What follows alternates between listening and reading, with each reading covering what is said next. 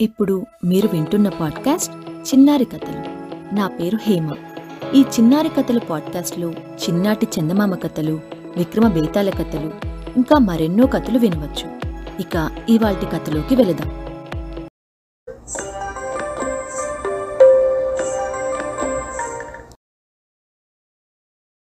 ఉత్తమ శిష్యుడు. కోసల రాజధాని నగరానికి సమీపంలోని ఒక అరణ్యంలో కమలానందుడనే మహాపండితుడొక ఆయన ఉండేవాడు.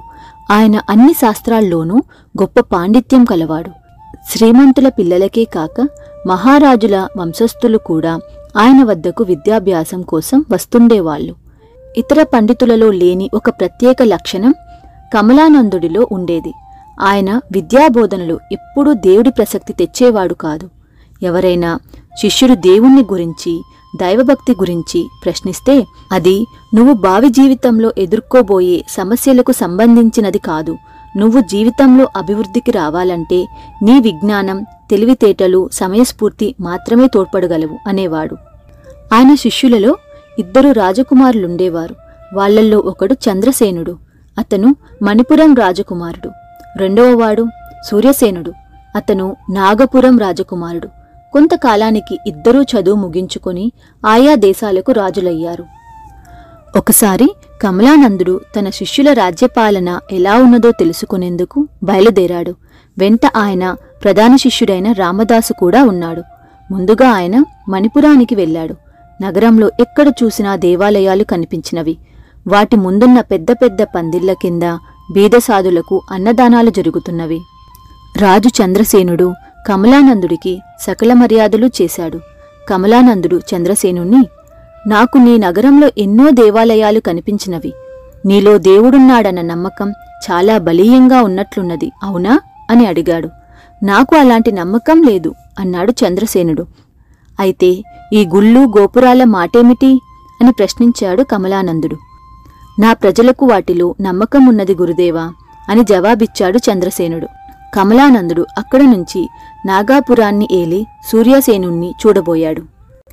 నగరంలో ఒక్కగానొక్క దేవాలయమైనా ఆయన కంటపడలేదు. ఆయన కొందరు ప్రజల్ని మీకు దేవుడున్నాడన్న నమ్మకం లేదా? అని అడిగాడు. మాకు నమ్మకం ఉన్నది కాని మా మహారాజుకు అలాంటి నమ్మకం లేదు అని వాళ్ళు జవాబిచ్చారు. రాజు సూర్యసేనుడు కూడా కమలానందుడికి అన్ని మర్యాదలు చేశాడు. తన శిష్యుడి యోగక్షేమాలు విచారించి తన గురుకులానికి తిరిగి వచ్చాక ప్రధాన శిష్యుడైన రామదాసును చంద్రసేన సూర్యసేనుల్లో ఎవరు ఉత్తమ శిష్యులని నీ అభిప్రాయం? అని అడిగాడు. నిస్సందేహంగా సూర్యసేనుడే మీ ఉత్తమ శిష్యుడు అన్నాడు రామదాసు. ఎందువల్ల? అని ప్రశ్నించాడు కమలానందుడు. చంద్రసేనుడు తనకు దేవుడిలో నమ్మకం లేదన్నాడు కాని అందుకు విరుద్ధంగా అతడి నగరంలో అసంఖ్యాకమైన దేవాలయాలున్నవి. సూర్యసేనుడి రాజధానిలో మనకు ఒక్కగానొక్క దేవాలయమైనా కనిపించలేదు. కనుక సూర్యసేనుడే మీ ఉత్తమ శిష్యుడు అన్నాడు రామదాసు. కమలానందుడు ఒకటి రెండు క్షణాలు మౌనంగా ఊరుకుని నేను శిష్యులకు విద్య బోధించేటప్పుడు ఏనాడు దేవుడి ప్రసక్తి తేలేదు. వాళ్ళకై వాళ్ళు ప్రశ్నించినప్పుడు మాత్రం తగు విధంగా జవాబిచ్చేవాడిని. చంద్రసేనుడు సూర్యసేనుడు కూడా నన్ను సరిగ్గా అర్థం చేసుకోలేదు. అందువల్లనే వాళ్ళు తమ తమ దేశాల్లో దేవాలయాలు ఉండడం లేకపోవడం అనేదాన్ని ముఖ్య సమస్యగా తీసుకున్నారు. అయితే ఇందులో వాళ్ళు భిన్న మార్గాలు చేపట్టారు. సూర్యసేనుడికి దేవుడిలో నమ్మకం లేదు. కాని అతడి పాలనలో ఉన్న ప్రజలకు ఆ నమ్మకం ఉన్నది.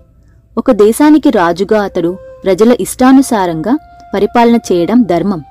అతడు అలా చేయక అధికార బలంతో తన అభిప్రాయాలను ప్రజల మీద అమలు చేస్తున్నాడు. అది సరికాదు అన్నాడు.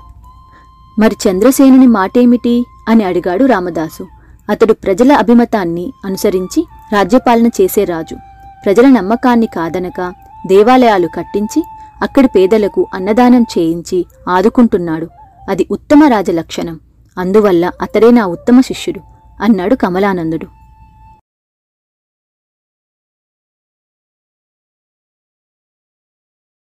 మీకు కనుక ఈ స్టోరీ నచ్చినట్లుంటే చిన్నారి కథల పాడ్కాస్ట్ని ఫాలో అవ్వండి. అలానే మీ ఫ్రెండ్స్ అండ్ ఫ్యామిలీకి షేర్ చేయండి. మీరు మీ కమెంట్స్ కానీ సజెషన్స్ కానీ చెప్పాలనుకుంటే Chinnari Kathalu twenty one at Gmail dot కామ్కి message చేయండి. లేకుంటే ఇన్స్టాలో డిఎం చేయండి. ఇన్స్టాగ్రామ్లో నన్ను ఫాలో అవ్వడం మర్చిపోకండి.